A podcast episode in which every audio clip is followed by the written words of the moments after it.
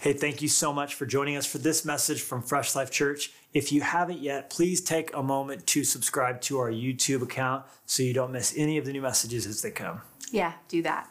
Also, we're in this new series called Yours, Mine, and Ours. It's a relationship series. We're talking uh, marriage, dating, love, sex, all of the above, and encompassing the whole thing. Enjoy this message from God's Word. Bible, Joshua 24 is where we're going to be. And if you don't have a Bible, the verses are going to go up on the screen as Jenny reads them. The title of my message is Commitment Issues. Commitment Issues. Come on, someone tell your neighbor, if you like it, put a ring on it. Uh, commitment Issues. And, and honestly, we're going to see within this passage probably the most important relationship tip you could ever hear, you could ever receive from God's word. Commitment issues. Uh, we've narrowed down a passage, Joshua 24, to some of the key parts. So let's read that together. Let's do it.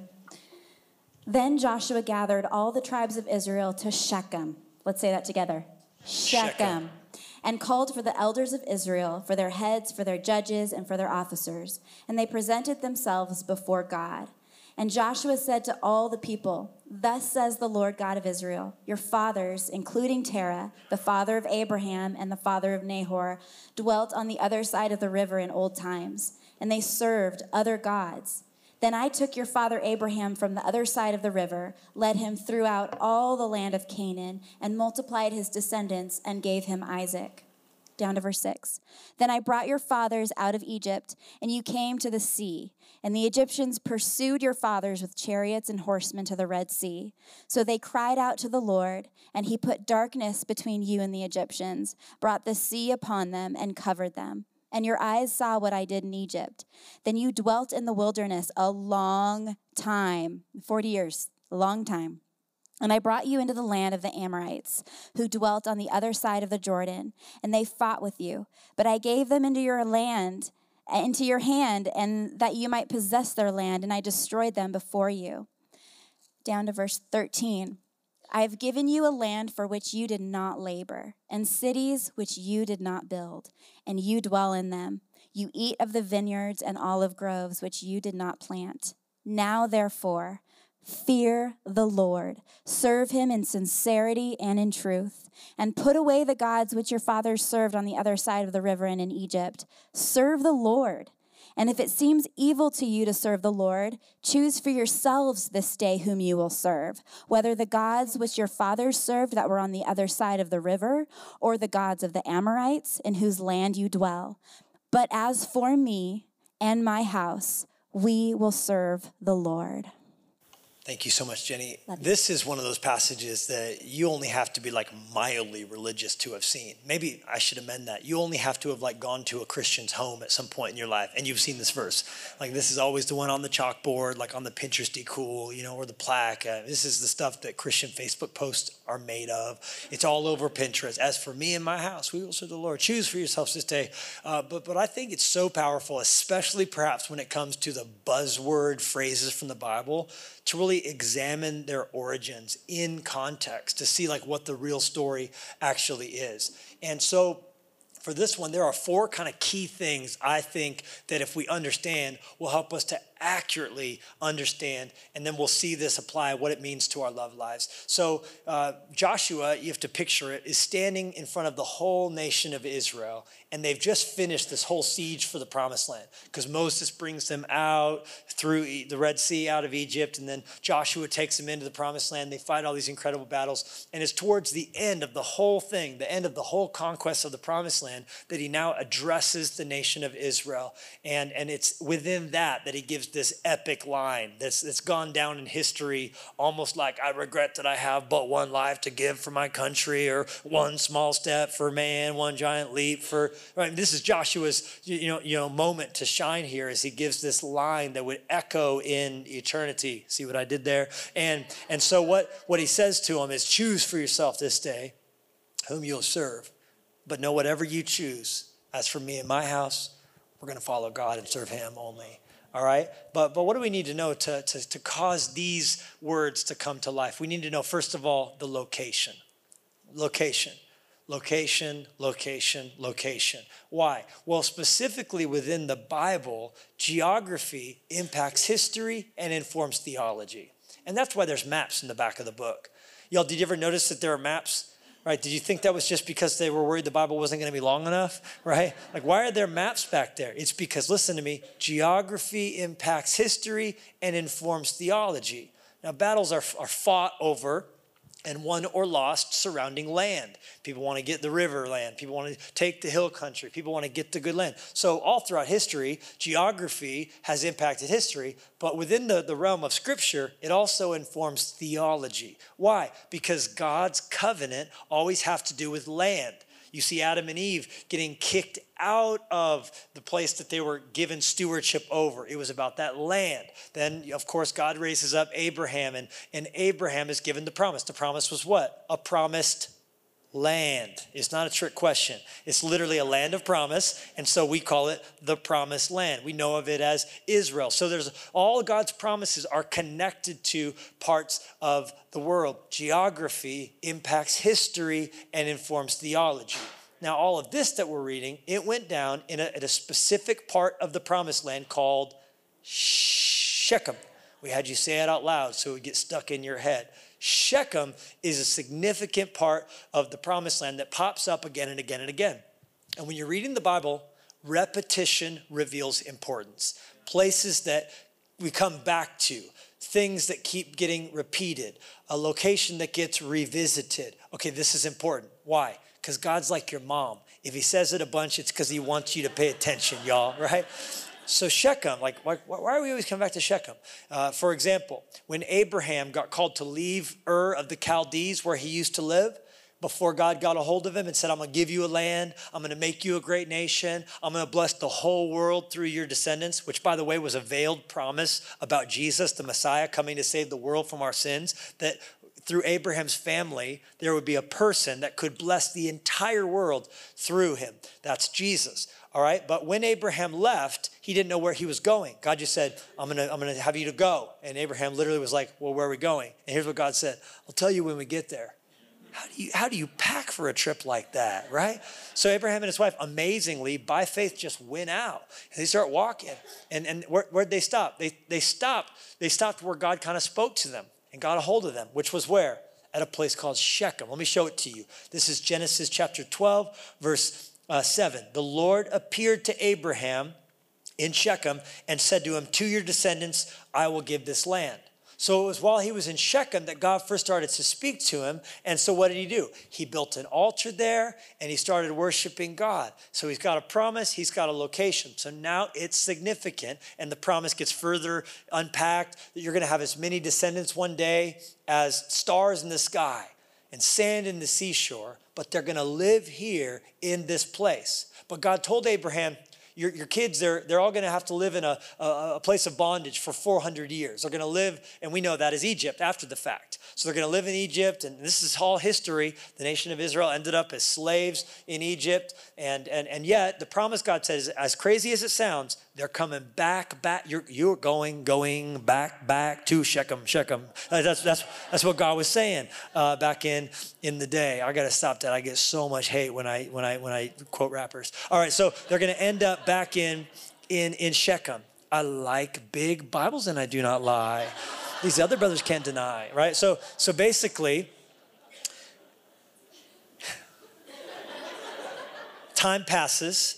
Abraham does have a kid, as crazy as it was, because he was 75 when God gave the promise, and he was in, he push, his wife was pushing 90 when she finally had their baby, Isaac, child of promise. Someone say, ouch, right? That's crazy. Think about carrying a baby full term in a day with no anesthesia with no with no uh, you know my wife for our fifth child she said i'm thinking about getting what's that thing called epidural i said i'm thinking about getting one too girl what are you talking about watching you have these babies makes me hurt uh, but but no no anesthesia isaac the child of promise gets born and uh, and isaac and, and his wife have twins jacob and esau jacob's name gets changed by god to Israel because he's like Prince, the artist formerly known as Jacob. He's now he's now Israel, and uh, and Jacob. The Bible says Jacob eventually came back to Shechem. His life was crazy. He was always cheating people, ripping people off. He was he was like that friend who was always in multi-level marketing scams on on the internet. And then you know he always had a shady angle and stuff, and and always knew a guy who could get you a deal on stuff. Jacob, Jacob, Jacob was the worst. Like some of these people God uses, you're like, how could God use any of these people? And then you realize God wants to use us, and we're like, okay, it makes sense. Uh, but but Jacob Jacob, he was the worst camper, worst camper anyone's ever heard about, right? You, you, you know, he, this guy, one day he went camping and he used a rock for a pillow. That's not REI. That's not a Bear Grylls move. He's sleeping with a rock under his head. And God gets a hold of Jacob. And guess what? He ends up in Shechem one day. And there Jacob builds an altar. And Jacob has a meaningful encounter with God. And the Bible tells us that by that point, God was blessing Jacob's life to where he had many herds, had lots of animals. And so in Shechem, Jacob built a well. And that well that he dug, what did he dug? What did he dig? He dug a well. He dug a well. And that well is there to this day. Now realize this, let that sink in.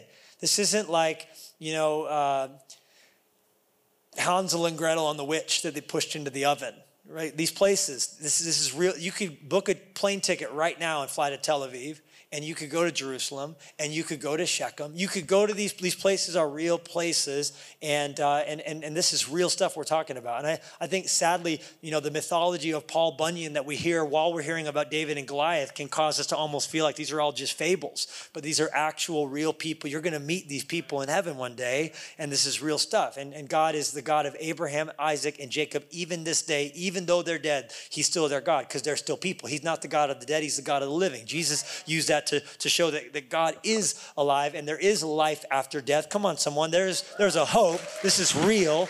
We're not just dusting off some ancient history book to, to read some made up story. So Jacob uh, digs a well there, and that well is there to this day. And time passes. You know, Jacob had 12 boys.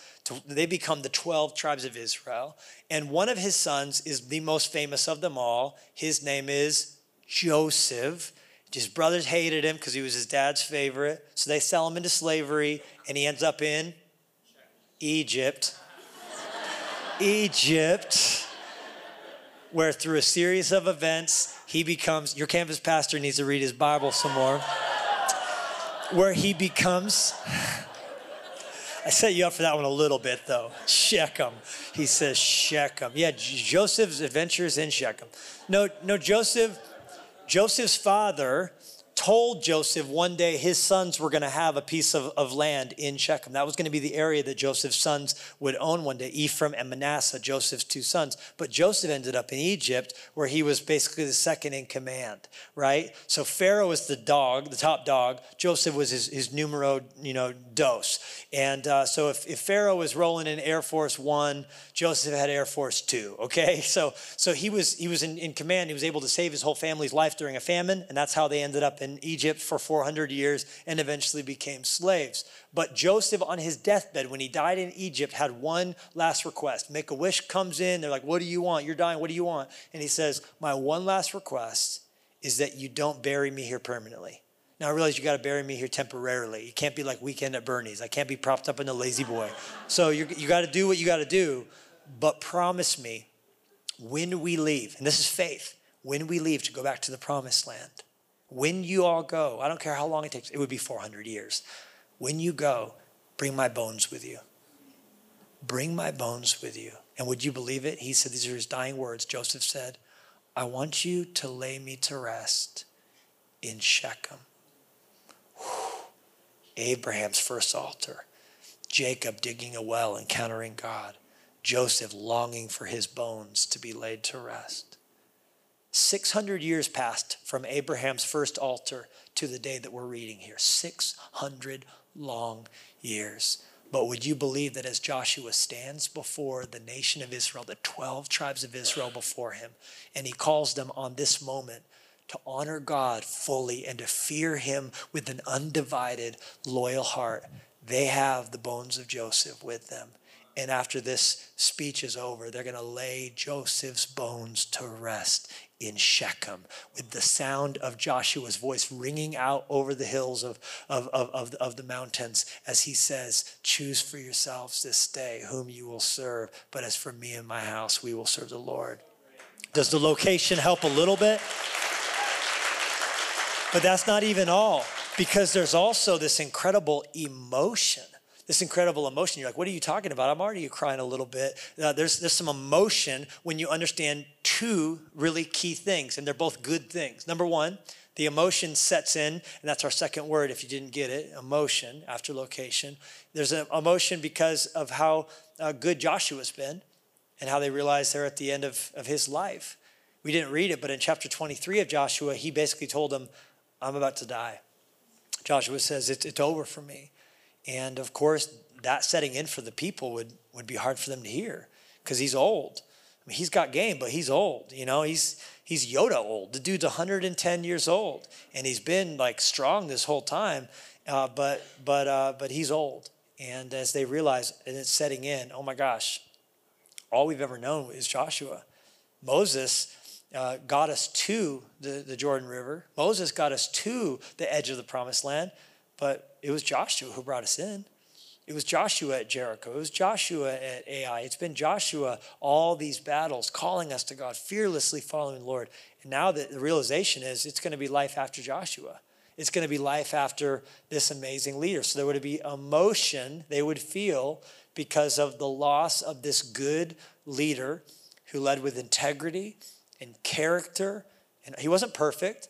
He made mistakes, but he was a good leader. And so that would that would be emotional. But there also, also at this moment was emotion because of, of the goodness of God. And that's far more important. And that's what Joshua was pointing them to. Because long after he's gone, God's still going to be good. Long after he's gone, God's going to be the Lord. And your connection to God is going to be helped by a lot of people throughout your life. But, but you must rely fully on God and not on any person that God uses. I hope your small group leader, I hope the team leader on your team I hope the godly people in your life who encourage you are a blessing to you. And I hope you honor the pastors and leaders that God brings your way in life. But I'm telling you, your, your faith has to rest solely on God. You have to trust in Him because there's, there's, there's one mediator between God and man, and that is the man Christ Jesus. So, so any pastor, any earthly leader is going to let you down in small ways or in large ways. But your faith has to rest on Him. And one person being revealed as being mortal, as we all are, cannot be enough to devastate your faith if you have built built your life on the chief cornerstone, God's Son, Jesus Christ. So, the goodness of God is what Joshua is pointing to. He doesn't use his last speech to just say, Look how good I've been. He, he says, Man, look how good God is. Look how good, good. Look how good God is. And what does he do? He points them to the past. Because when you look to the past, what you find is evidence of God's goodness. Sometimes when you're present, it's hard to understand what he's doing because sometimes he seems absent because you're so close up to the canvas, you can't see what the colors are creating. So with time, you get to see. I, have I figured this out in Life Church. The, the fingerprints of God are best observed in the rearview mirror of life. So sometimes you get some distance, you realize, man, God is good. Because what, is, what does Joshua say? He goes, Remember Abraham? That fool was an idolater. now we call him the father of faith. He started out as an idolater. And now that's that's like almost like sacrilegious for him to be messing with Abraham. Abraham, he, he's like, dude, Abraham? He's like, yeah, Abraham, that was weird how he was worshiping the sun. Wasn't that weird? All those idols. In fact, some commentaries believe that, that Abraham's father owned a, an idol manufacturing business. What was the family business of Father Abraham? All these little trinkets and idols that people used to worship sex and worship money and worship the God of the, of the moon and the God of the harvest and all that. That's how Abraham started out. And so, what he's saying is, how good is God that he would use someone that messed up? How good is God that he would call him? And then he says, how good is God that he would use us? And then he just points thing after thing after thing to God's goodness, God's goodness, God's goodness at the Red Sea, God's goodness in Egypt, God's goodness 40 years wandering in the desert with y'all being a bunch of whiners. 40 years of the goodness of God. And as, as, as the stories of God's goodness went out, this emotion of gratitude would rise up. You know, they say if you take even just a few minutes once a week and write down five things you're thankful for, that your perceived sense of your happiness in life will increase by as much as 25%. Because it's easy to get into this, woe is me, life's so hard, I didn't get invited, this person got my promotion. But I'm saying, when you just look back and go, thank you, God, for saving me. Thank you, God, for life. Thank you, God, for my car. Thank you, God, for my kids. Thank you, God, for this. Thank you, God, for this. All of a sudden, you, it shifts something in your spirit. So this emotion of, of gratitude. And then he, he gets to his big like crescendo. He's like, hey, and look at this country we get. Hey, those olive olive groves, we didn't plant those. Hey, that, that, that city over there, we didn't build that. Hey, the, the town over there, we didn't plan that. God gave us cities to live in, we didn't build because He gave them victory over the enemies. They were driven out and they got to live in cities that were fully built. They got to, they got to enjoy the, the use of land for which they did not labor. He's basically saying, God did it, God gave it, we just get to enjoy it. How good is our God? You know what? I feel like that right now. Because I was, I was looking into the past, into the records, thinking about how 100 and 110 years ago, respectively, someone decided to open up a hotel called the Hotel Montana. And 100 years ago, someone decided there needed to be a theater called the Liberty Theater. And every single brick was built. And God allowed it, and God permitted it, and God oversaw it only to a point because He saw in His mind's eye the day that this would be a house of God for His people to praise Him. God gave us a hotel and a theater. To, we got to connect them. I know we did something. We worked hard on it. But you know what? God did it. We're here on this day not to say, look what we did. We're here to say, thank you, God, that you gave us a city to live in. We didn't build. You gave us buildings that we didn't you see, even back then, God saw what he was. God knew on the day the first brick was slid into place that this room would be filled with praise for his son and that lives would be saved here, changed here, healed here, made whole here, that we would walk in forgiveness here, that from here he would launch a work that, like the continental divide, would reach from coast to coast, like the rain that goes to the east and goes to the west, that God would bless the country and bless the world world from little old Kalispell, Montana. But God did it, and we get to walk in it. Because we're a part of the only thing that will outlast everything the Church of Jesus Christ. Names that are powerful today, like Amazon and Tesla and Apple and Coca Cola and Wells Fargo. I'll tell you what, a million years from now, there is one name being spoken today that will still be spoken. It's the name of Jesus. It's the name above every name whatever's big now, whatever's big a hundred years from now, there's still a name above every name. And what we're a part of is what he's doing. And when we lose ourselves from, from our focusing on just our little story and little life, and we, we lose ourselves as a part as a part of something bigger, we get to discover the God outside of time, what he was setting up, and then we get to play our little part in it. And we're a part of something so big. And here's the exciting thing for you and for me. Just as he was 100 years ago planning this moment, what was he planning 80 years ago that we're going to discover 20 years from now? What, what was he working on 50 years ago? What's he doing right now that our children's children are going to walk in one day? I'm telling you, we're not done yet. We need to keep fighting, keep growing, keep believing, keep dreaming, keep building. Whitefish is next. Come on, Salt Lake City's coming. I'm telling you, we got we got work to do. We can't relax on our laurels. Yes, it's a celebration, but we don't relax. We just reload. Come on, someone. There's there's still more work to do. We still more hurting people to reach. Just one more. Just one more. Just one more. There's emotion. But then he, with all that kind of setting the stage, he gets down to brass tacks. Joshua, he's old, but don't misunderstand what you're dealing with. Like Yoda, the cane is just for fun. He, he, he could still fight because he, he drops down this decision. He calls them to, third word, a decision. It's a decisive moment. It's, it's the gloves come off and, and the gauntlet gets thrown down when he says, Yeah, there's reports that there's still idols in the camp. Oh, it got quiet up in there. It got quiet up in there. Yeah, so I understand that there's still some idolatry happening. I understand some of you are still worshiping sex and worshiping the sun and worshiping the moon. Awkward. That's how we started. He says that's what, that's what God delivered us from. That's how Abraham used to be. I mean, look at it. Let it, let it sink in. The gravity of it when he says, You guys got to serve the Lord and put away the gods that your fathers served. How are you still worshiping the gods that the people on the other side of the river worshiped? You're telling me some of them snuck in and smuggled in in their carry on luggage little Egyptian gods? And they're still, you know, on, at low moments. Yeah, I mean, they're, they're showing up to church for sure, but at low moments, they still go back to their go to God when they need validation, when they need security, when they need a hit. There's still these, these certain things that they, they're resorting to. And, and, and so they're, they're worshiping God, but their hearts are mixed. Their hearts are not loyal. And so what does he call them to do? He says, put that stuff away. You don't need that stuff. He says instead, you should evaluate the options and choose for yourself this day whom you're going to serve. If you want to worship one of those gods, great, go worship them. Go build a temple to them. Do go go go go gangbusters, get a tattoo of their name, Marduk on your forehead or whatever you want to do. If that God's better than the God who's done all this stuff for us, then please go go worship them. But if you're going to worship God, then worship God only. He's saying pick a team, y'all.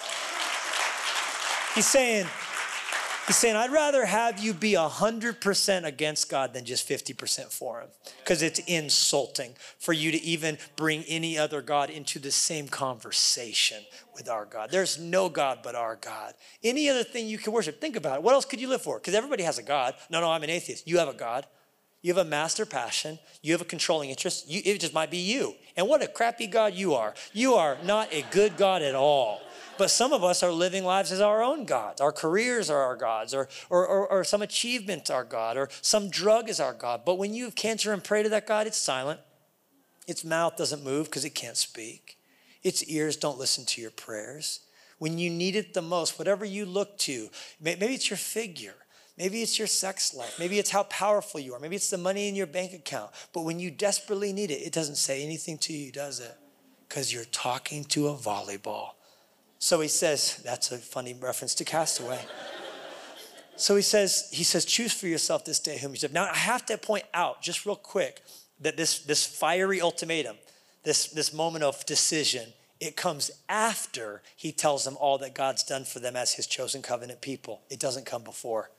Meaning, he, he didn't say, Choose. He didn't, he didn't walk into the meeting. All right, there's, there's idols in here. Give me your idols. Pass everyone through an idol detector or something like that. You know, be, be, start wanding people down for, for little like Buddha statues or something. You know, he, he, doesn't, he doesn't do that and then say, and if you throw the idols away all the way, then God will give us olive trees we didn't plant.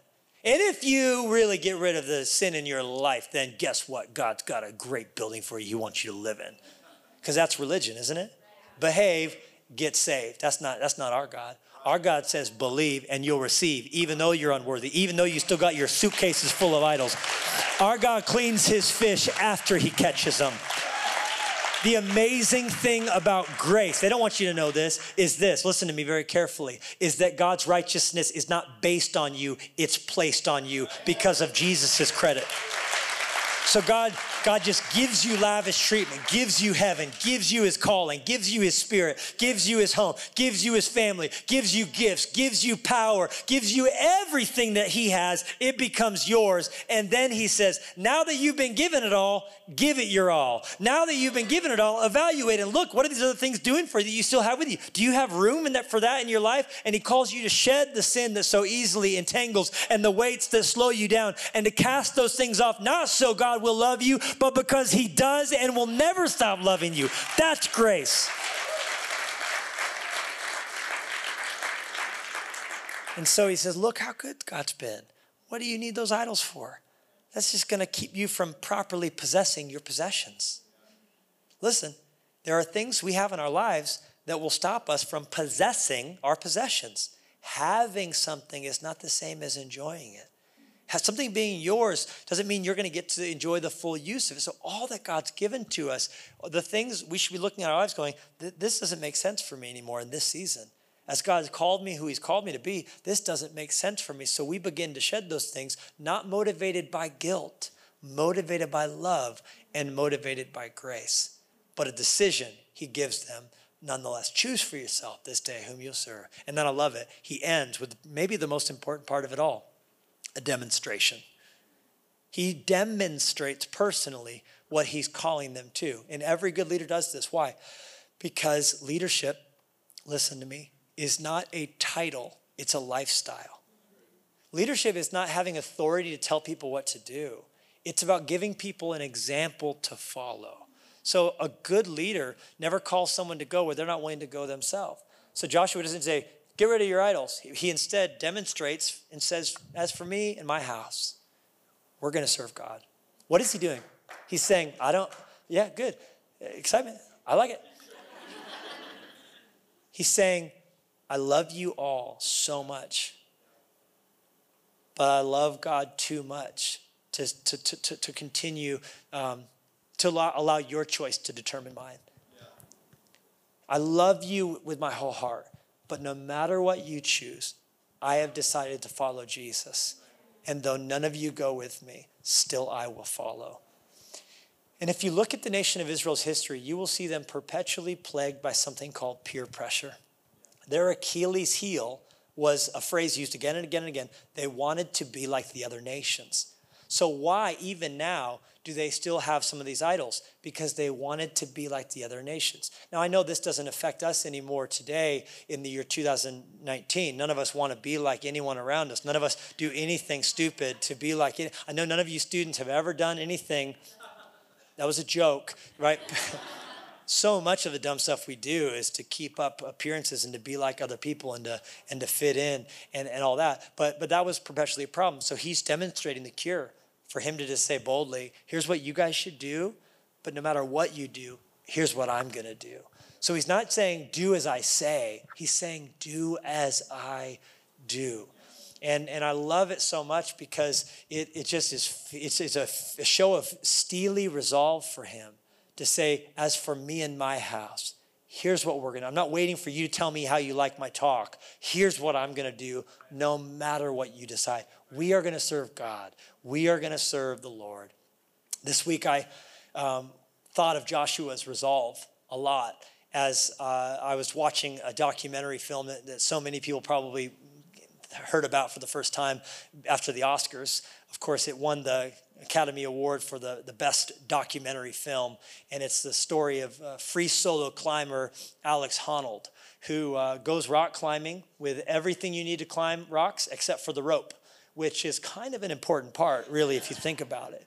Uh, but he's made his career and made a name for himself by, by doing normal rock climbing routes that you would do, but the only thing he brings with him is climbing shoes and a bag of chalk. And the documentary film uh, that I watched free solo was about his uh, successful attempt to climb up El Cap in Yosemite, kind of the gold standard of, of rock climbing. And I, I pulled up some of these pictures. I mean, it's unbelievable. Here he is climbing and you're like, where's the harness? There's not one. Where's the rope? Yep, that's the point. There's no rope. He is not held to the mountain at all. He's holding on just with his fingertips and his feet. Here's another shot that shows how high up he gets. I mean, literally, uh, climbs up El Cap, which at the top is 3,000 feet, and the documentary shows him doing it. You're wondering, how tall is 3,000 feet? Well, here's a comparison to the Space Needle to the Eiffel Tower, to the Sears Tower, and it's also tall, taller than the Empire State Building. So that, and he went from the very bottom to the very top of El Cap, completely unassisted. The film crews did not intervene whatsoever, and at any moment, had he lost his grip, he would have fallen to his death. Someone said to him, uh, that, but that'll be the most uh, exciting four seconds of your life, though. And he said, actually, it'll be about 14 before I explode when I hit the bottom.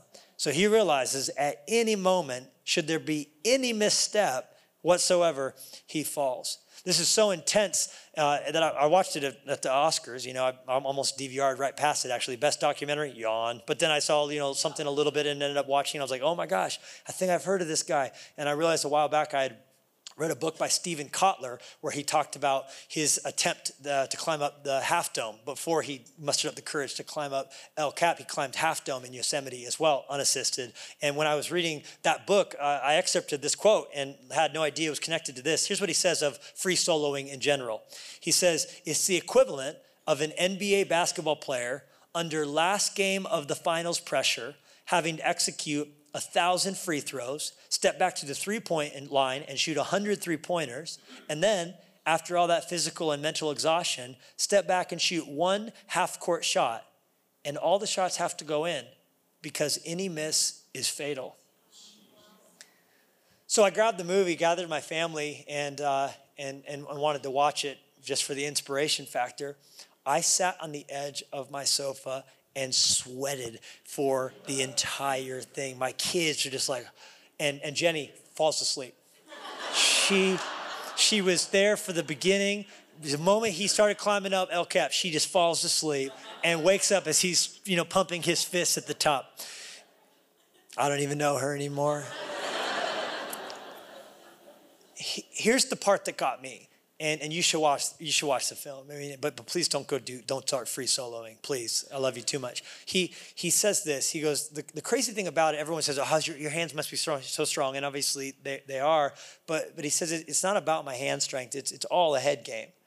He says because I just have to know that once I start climbing, at a certain point, he gets above a, a ledge. Back up, backing up or quitting or failure is not an option because he can't down climb. And so once he's in it, he is in it.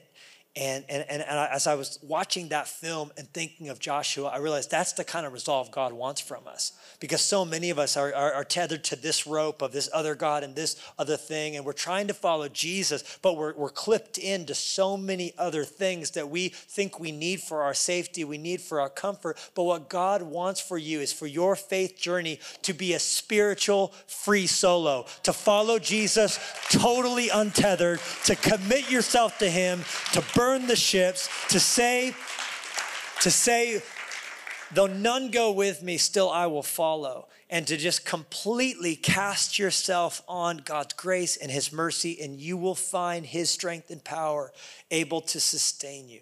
Isn't that what Jesus said? If anyone desires to follow me, let him carry his cross, pick up his cross, and come after me. I'm telling you, you've got to go up that rock, and you will find that his mercy, and there's, there's nowhere you can go where the grace of God can't sustain you. That's Joshua's bold demonstration. Now, you might be saying, that's, that's all very nice. Um, what does this have to do with relationships?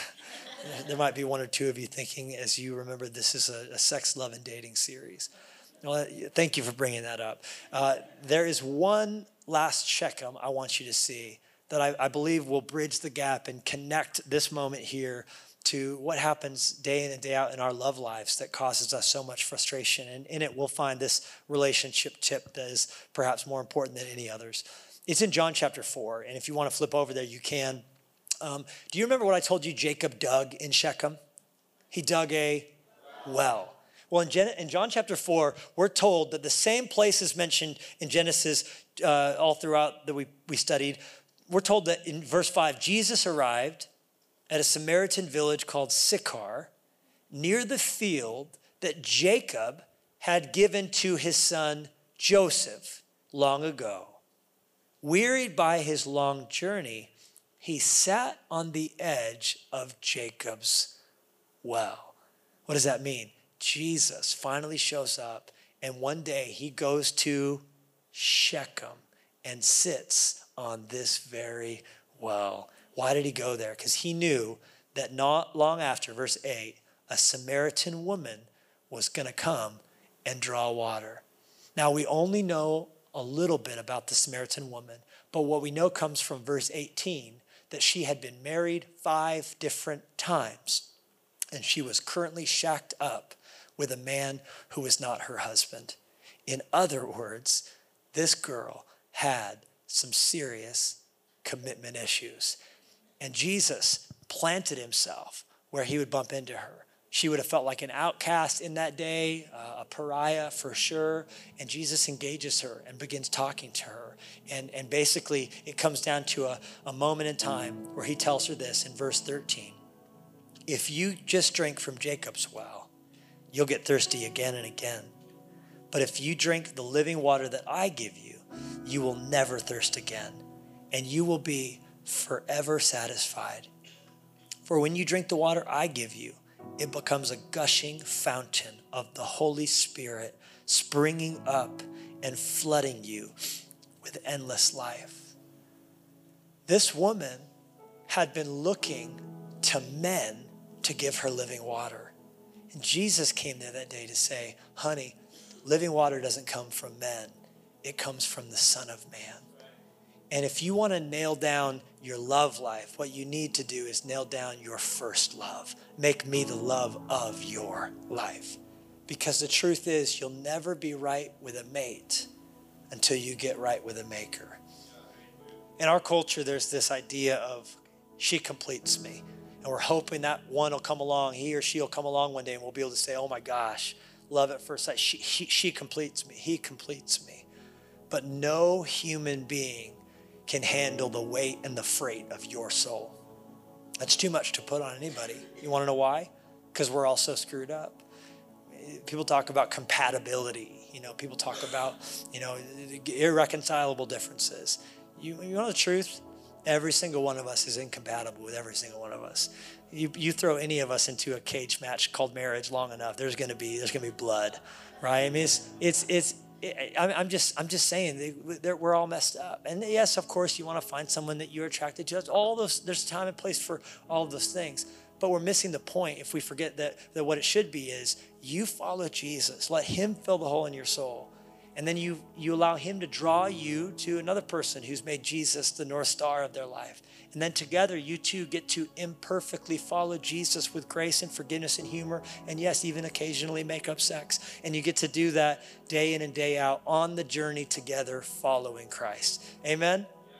Amen. What an amazing message. I'm so thankful for for the message. Um, and I hope that blessed you. Yeah, for sure. And if, you know, hearing that, you think, gosh, I want to hear more. Of course, we would hope you would tune in for the rest of the series, mm-hmm. but we also p- want to point you to uh, a resource that we've put together called Swipe Right uh, The Life and Death Power of Sex and Romance, a whole book on the topic of marriage, dating, yeah. God's plans for relationships. It's available on the Fresh Life website in addition to wherever books are sold, and it's also about to come out in Spanish.